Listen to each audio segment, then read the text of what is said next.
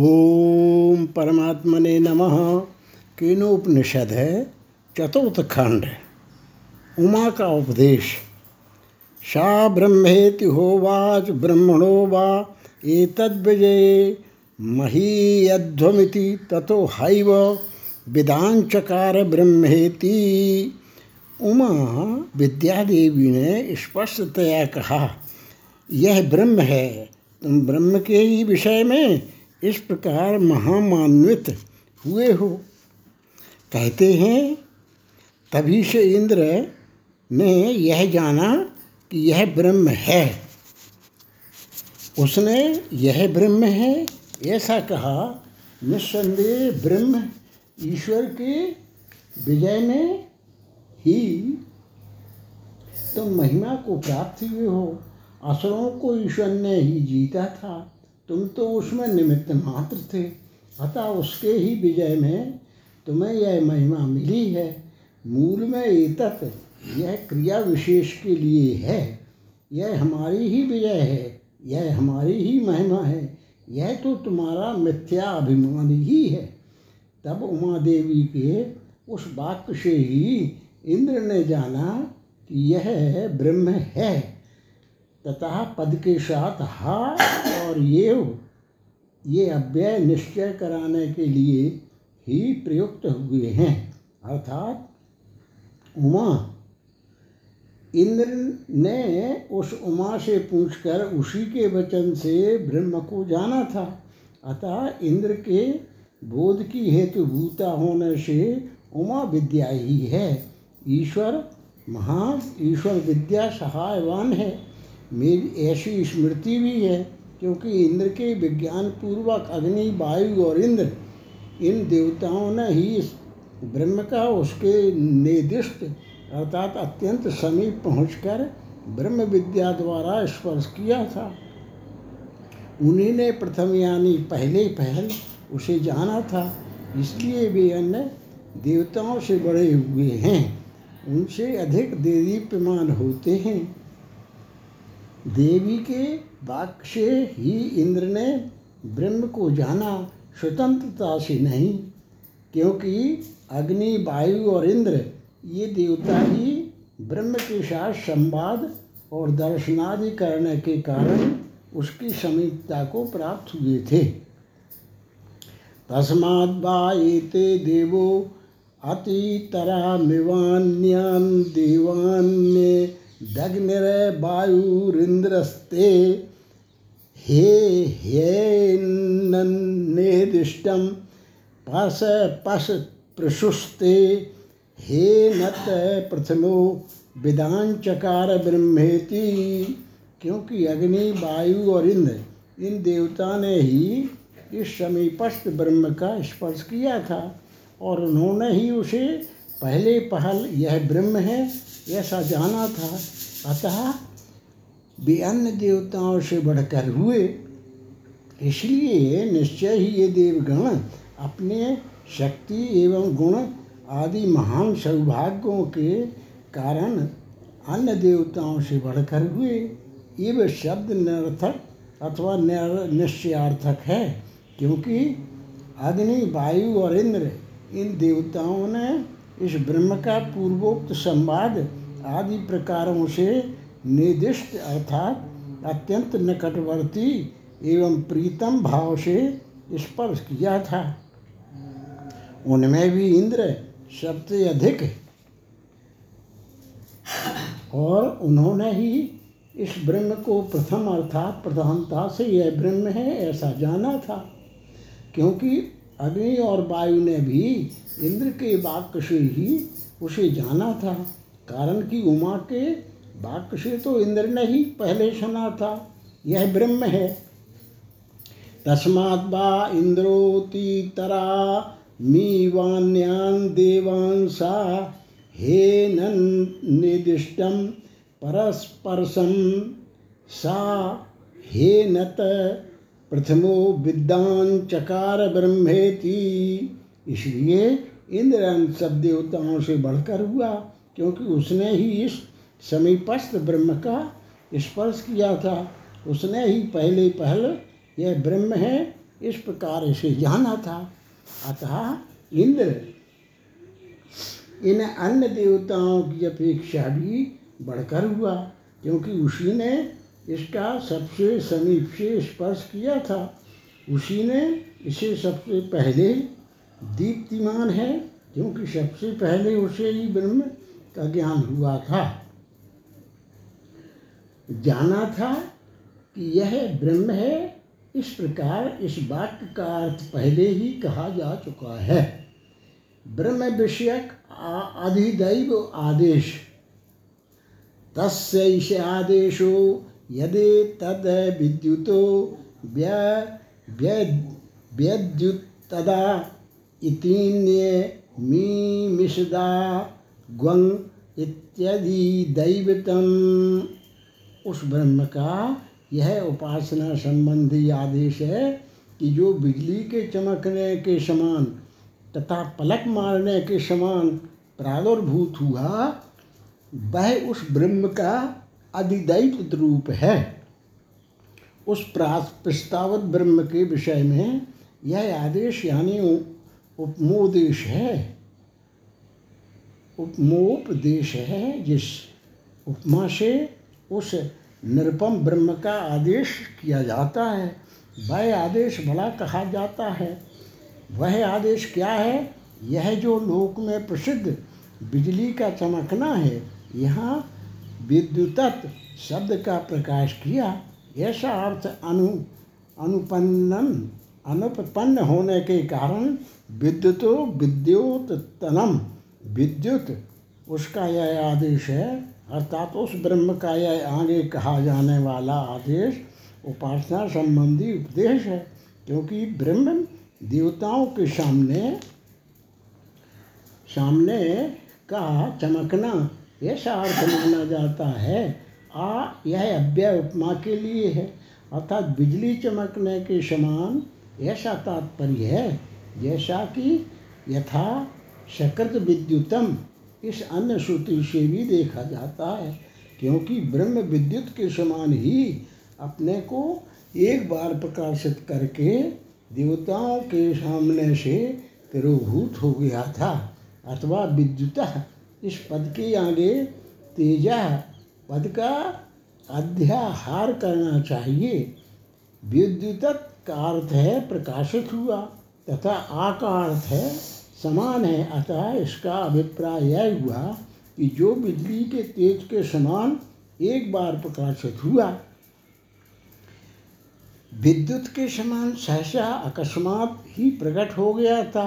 इसलिए जो यह ब्रह्म प्रकाशमय है, वह विद्युत के प्रकाश के समान प्रकाशित हुआ। आ का अर्थ एव है, यह आ शब्द उपमा के लिए है।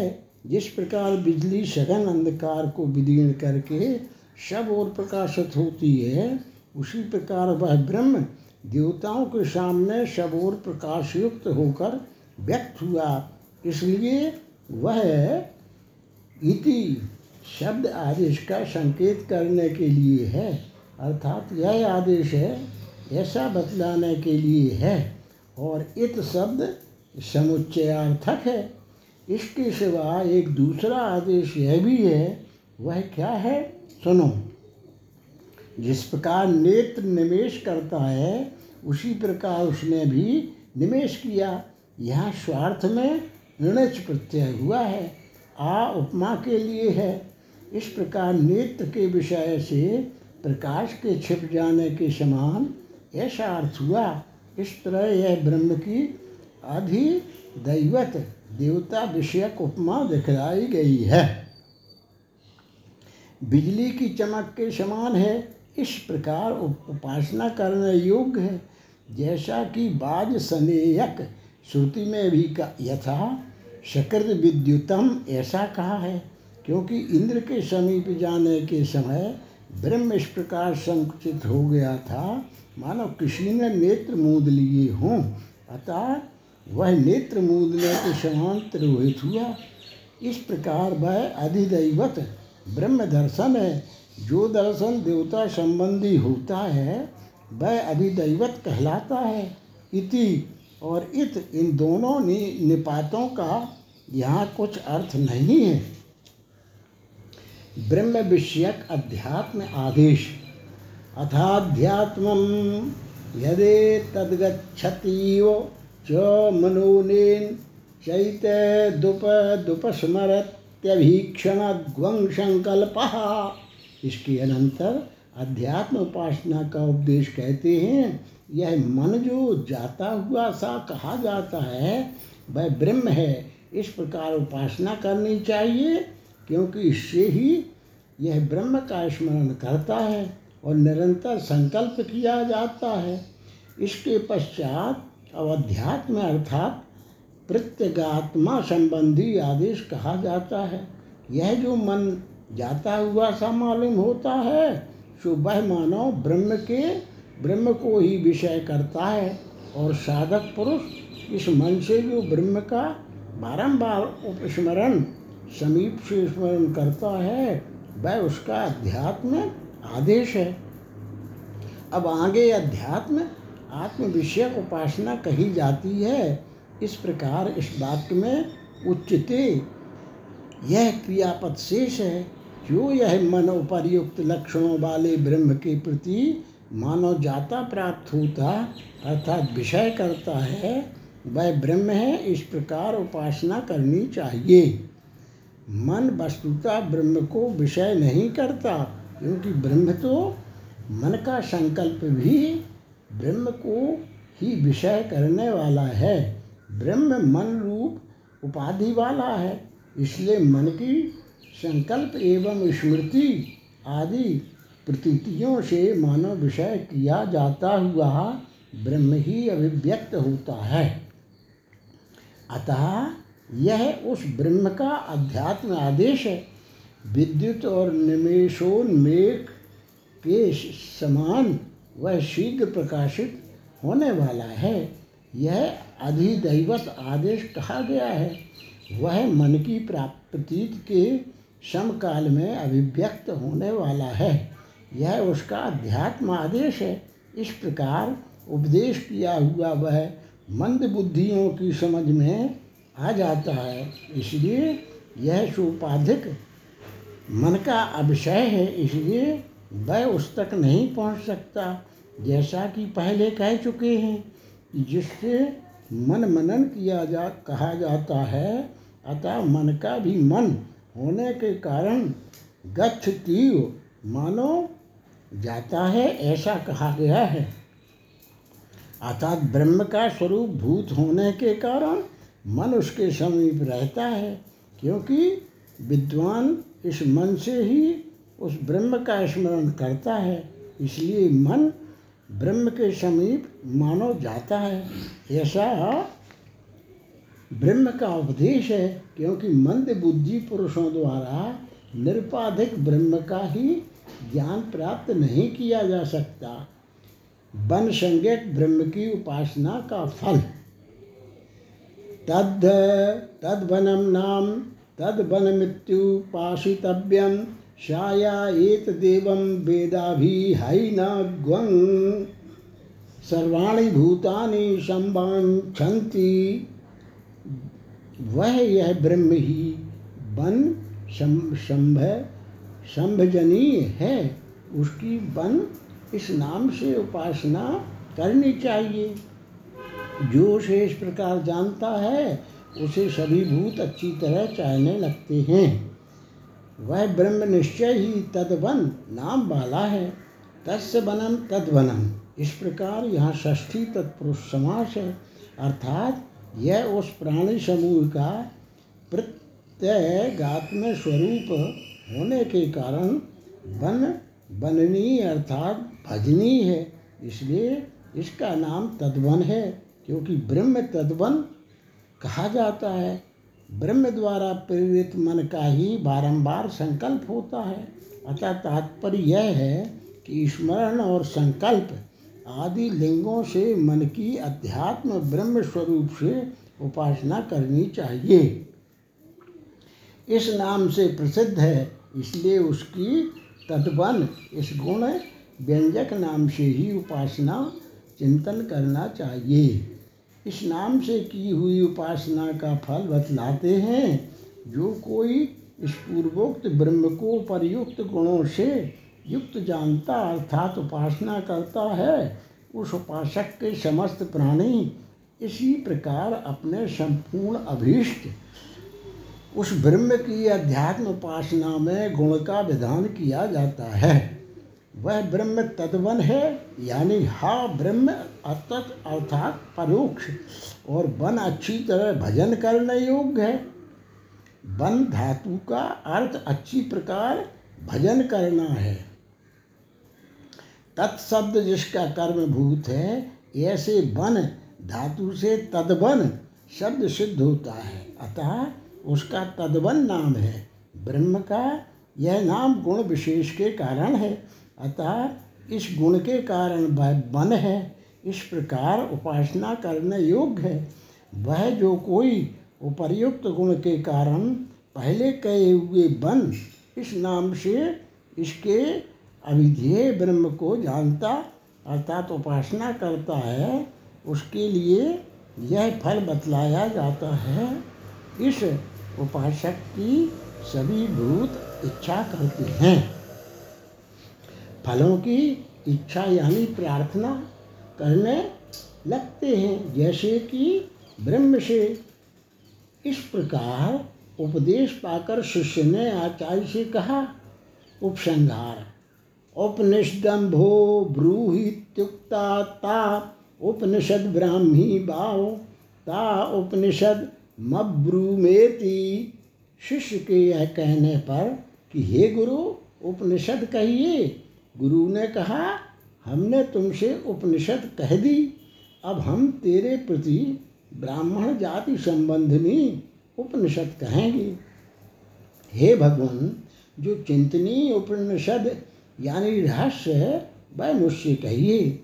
शिष्य के ऐसा कहने पर आचार्य ने कहा, तुमसे उपनिषद तो कह दी गई, अर्थात सभी उसका भजन यानी सेवा करते हैं। यह प्रसिद्ध ही है कि जैसे गुण वाले की उपासना की जाती है, वैसा ही फल होता है। इस प्रकार उपनिषद कह चुकने पर भी जब शिष्य ने कहा कि उपनिषद कहिए, तब वह उपनिषद क्या है सो बतलाते हैं, हमने तेरे प्रति ब्राह्मी ब्रह्म यानी परमात्म संबंधनी उपनिषद ही कही है, क्योंकि पूर्व कथित विज्ञान परमात्म संबंधी ही था। भाव निश्चय ही ते उपनिषद मब्रूम इस वाक्य के द्वारा पहले कही उपनिषद को ही लक्ष्य करके मैंने तुमसे परमात्म संबंधनी उपनिषद ही कही है। इस प्रकार अगले ग्रंथ का विषय स्पष्ट करने के लिए निश्चय करते हैं। यहाँ परमात्म विषयनी उपनिषद को सुन चुकने वाले शिष्य का उपनिषद कहिए इस प्रकार प्रश्न करने में क्या अभिप्राय है? यदि उसने सुनी हुई बात के विषय में ही पुनः प्रश्न किया है, तो उसका पुनः कहना पिष्ट पेषण पिसे हुए को पीसना के समान निरर्थक ही है। और यदि पहले कही हुई उपनिषद असंपूर्ण होती तो होती तो आचार्य बोले, मैंने तुम तुझसे उपनिषद और आत्मा की उपासना कह दी, अब हम तुझे ब्राह्मी ब्रह्म की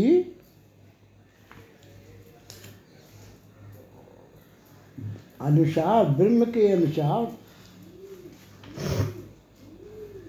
इस लोक से प्रयाण करने के अनंतर वे अमर हो जाते हैं।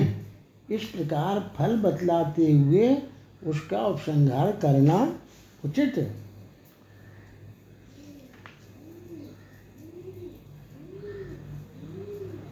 उचित ना होता, अतः पूर्वोक्त उपनिषद के अवशिष्ट कहने से बचे हुए अंश के संबंध में प्रश्न करना भी अयुक्त ही है, क्योंकि उसमें कोई बात कहने से छोड़ी नहीं गई, तो फिर प्रश्नकर्ता का क्या अभिप्राय हो सकता है?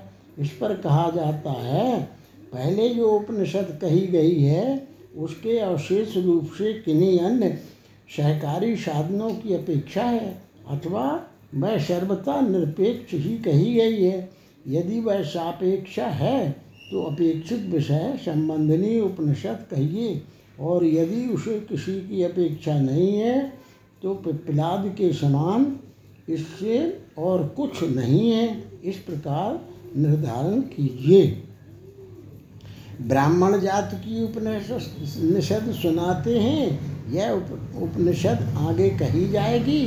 अब तक ब्राह्मी उपनिषद नहीं कही गई, आत्मा संबंधी उपनिषद ही कही गई। अतः अब्रूम इस शब्द से भूतकाल का अभिप्राय नहीं है, यह शिष्य के प्रश्न का अभिप्राय है। अतः आचार्य का तुझसे उपनिषद कही गई यह अवधारण वाक्य ठीक ही है। शंका, यह अवधारण वाक्य नहीं हो सकता क्योंकि तस्मै तपोदमः इत्यादि आगामी वाक्य द्वारा कुछ और कहने योग्य बात कही गई। समाधान, ठीक है, आचार्य ने एक दूसरे कथनीय विषयों को तो कहा है, तथापि उसे पूर्वोक्त उपनिषद अवशेष रूप अथवा अन्य सहकारी साधन रूप से नहीं कहा, बल्कि ब्रह्म विद्या की प्राप्ति के उपाय बतलाने के ही अभिप्राय से कहा है, क्योंकि मंत्र में वेद और उनके अंगों के साथ तप आदि का पाठ करके उनसे इनकी समानता प्रकट की गई है। क्योंकि वेद और शिक्षादि वेदांग ब्रह्म विद्या के साक्षात शेषभूत अथवा उसके सहकारी साधन नहीं हो सकते, अतः इनके साथ पाठ होने से तप आदि भी विद्या के अंग या साधन सिद्ध नहीं होते। शंका, किंतु वेद वेदांगों के साथ साथ पढ़े हुए होने पर भी तप आदि का भी संबंध के अनुसार विभाग करके प्रयोग किया जा सकता है। अर्थात जिस प्रकार सूक्त वाक रूप अनुमंत्रण कर मंत्रों के उनके देवताओं के अनुसार विभाग किया जाता है, उसी प्रकार तप दम कर्म और सत्यादि को भी ब्रह्म विद्या का शेषभूत अथवा सहकारी साधन माना जा सकता है। वेद और उनके अंग अर्थ के प्रकाशक होने से कर्म और आत्मज्ञान के साधन हैं। इस प्रकार अर्थ के संबंध की उत्पत्ति के सामर्थ्य से उनका ऐसा विभाग उचित ही है, ऐसा माने तो। समाधान, युक्ति संगत ना होने के कारण ऐसा मानना ठीक नहीं, क्योंकि ऐसा विभाग प्रस्तुत प्रसंग के अनुकूल नहीं है। सब प्रकाश की क्रिया कारक फल और भेद बुद्धि का तिरस्कार करने वाली ब्रह्म विद्या में किसी प्रकार के शेष की उपेक्षा अपेक्षा अथवा उचित सहकारी साधन का संबंध मानना ठीक नहीं है, क्योंकि ब्रह्म विद्या और उसका फल ही निश्रेयस ये सब प्रकार के विषयों से निवृत्त होकर प्रत्यगात्मा रूप विषय में स्थित होने वाले हैं। कहा भी है, मोक्ष की इच्छा करने वाला पुरुष सर्वदा साधन सहित कर्मों को त्याग दे। त्याग करने से ही त्यागी को अपने प्रत्यगात्म रूप परम पद का ज्ञान हो सकता है। अतः कर्म को ज्ञान की सहकारिता अथवा ज्ञान को कर्म का शेष होने की अपेक्षा संभव नहीं है। अतः सूक्त वाक रूप अनुमंत्रण के समान इन तप आदि का भी संबंध के अनुसार विभाग हो सकता है, ऐसा विचार मिथ्या ही है। अतः शिष्य के उपरयुक्त प्रश्न का जो उत्तर है वह उपदेश की समाप्ति का अवधारण करने के लिए ही लिए है, ऐसा मानना ही ठीक है। अर्थात अमृत प्राप्ति के लिए किसी अन्य साधन की अपेक्षा से रहित इतनी ही उपनिषद कही गई है। विद्या प्राप्ति के साधन तस्यै तपोदमा कर्मेति प्रतिष्ठा वेदाः सर्वांगानि शतमायतनम। उस ब्राह्मी उपनिषद की तप दम कर्म तथा वेद और संपूर्ण वेदांग ये प्रतिष्ठा हैं एवं शत आयतन है। उस है आगे कही जाने वाली उपनिषद की तप ब्रह्मचर्य आदि दम इंद्रिय निग्रह तथा अग्निहोत्रादि कर्म ये सब प्रतिष्ठा आश्रय हैं। इनके होने पर ही ब्राह्मी उपनिषद प्रतिष्ठित हुआ करती है। चारों वेद तथा संपूर्ण वेदांग भी प्रतिष्ठित ही है। इस प्रकार वेदाः सर्वांगानि के आगे प्रतिष्ठा पद की तुम्हारे सामने जिस ब्राह्मी उपनिषद का वर्णन किया है उस पूर्व कथित उपनिषद की प्राप्ति के उपायभूत तप आदि हैं।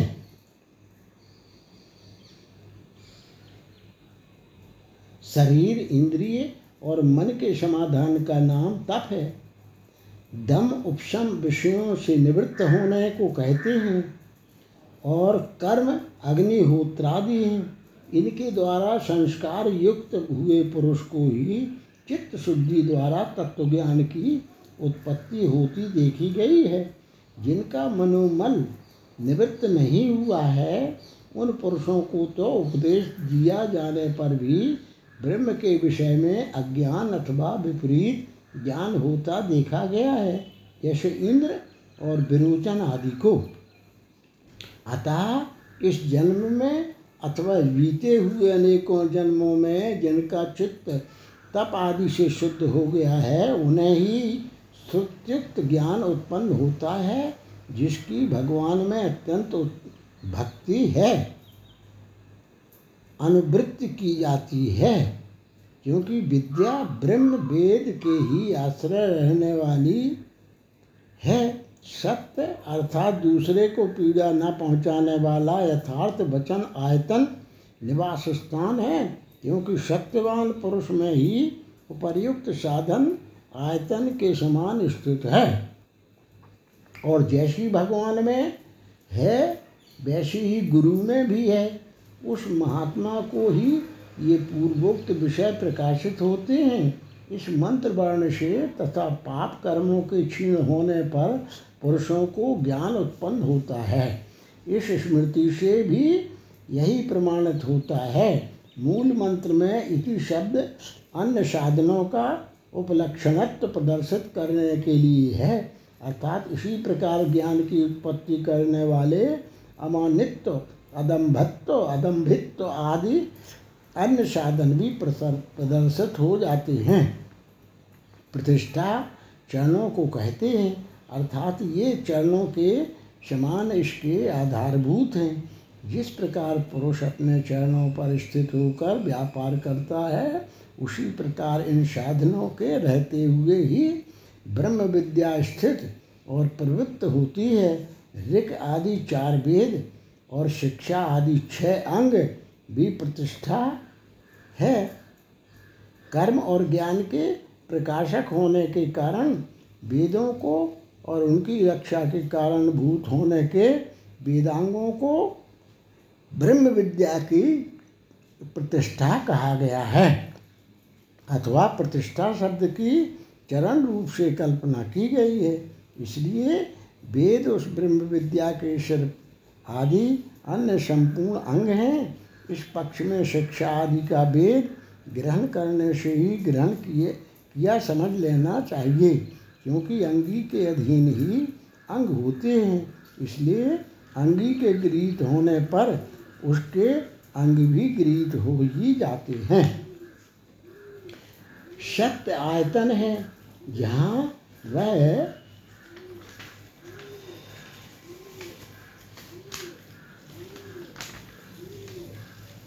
सत्य आयतन है जहाँ वह उपनिषद स्थित होती है वही उसका आयतन है। वाणी मन और शरीर की अमायिकता अमायिकता यानी अकुटिलता का नाम सत्य है। जो लोग अमायादी और असाधु शुद्ध स्वभाव होते हैं उन्हीं में ब्रह्म विद्या आश्रय लेती है। आखिरी प्रकृति वाले माया विषयों में नहीं, जैसा कि जिनमें कुटिलता मिथ्या और माया नहीं है इत्यादि श्रुति से सिद्ध होता है। अतः सत्य उसका आयतन है, ऐसी कल्पना की जाती है। तप आदि में भी प्रतिष्ठा रूप से प्राप्त हुए सत्य को फिर आयतन रूप से ग्रहण करना उसका अतिशय साधनत्व प्रदर्शित करने के लिए है। सहस्त्र अश्वमेध और सत्य तराजू में रखे जाने पर सहस्त्र अश्वमेधों की अपेक्षा अकेला सत्य ही विशेष ठहरता है। इस स्मृति से भी यही प्रमाणित होता है।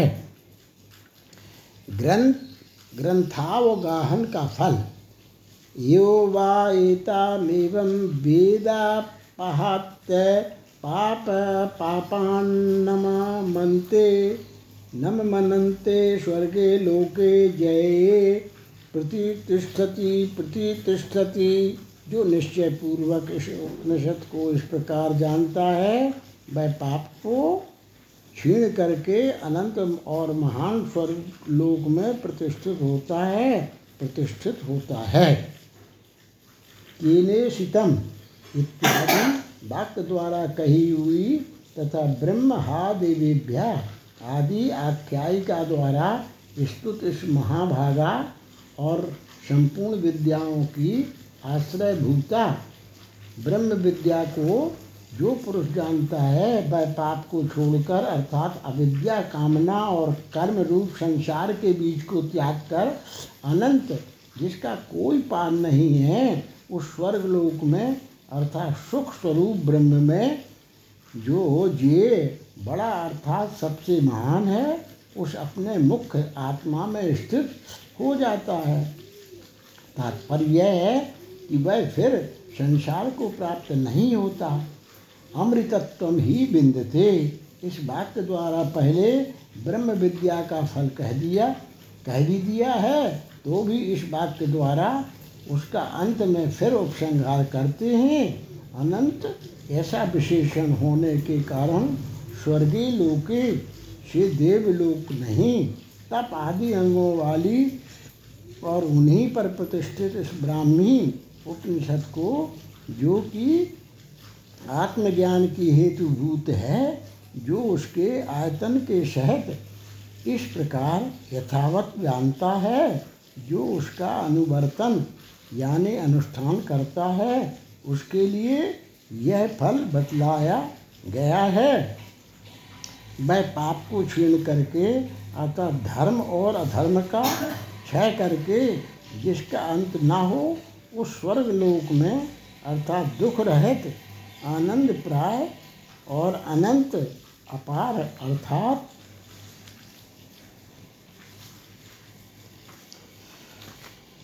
समझना चाहिए, क्योंकि उसमें भी उपचार से अनंत शब्द की प्रवृत्ति हो सकती है।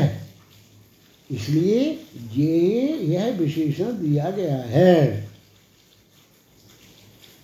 परे ब्रह्मणि जे महति सर्वमहत्तरे प्रतिष्ठितै प्रतिष्ठति सर्ववेदान्त वेद्यं ब्रह्मात्म वेनावगम्यं तदेव ब्रह्म प्रतिपद्यतो इत्यर्था। ज्येष्ठ महान यानी सबसे बड़े परब्रह्म में प्रतिष्ठित हो जाता है अर्थात संपूर्ण वेदांत वाक्यों से वेद ब्रह्म को आत्मभाव से जानकर उसी ब्रह्म को प्राप्त हो जाता है।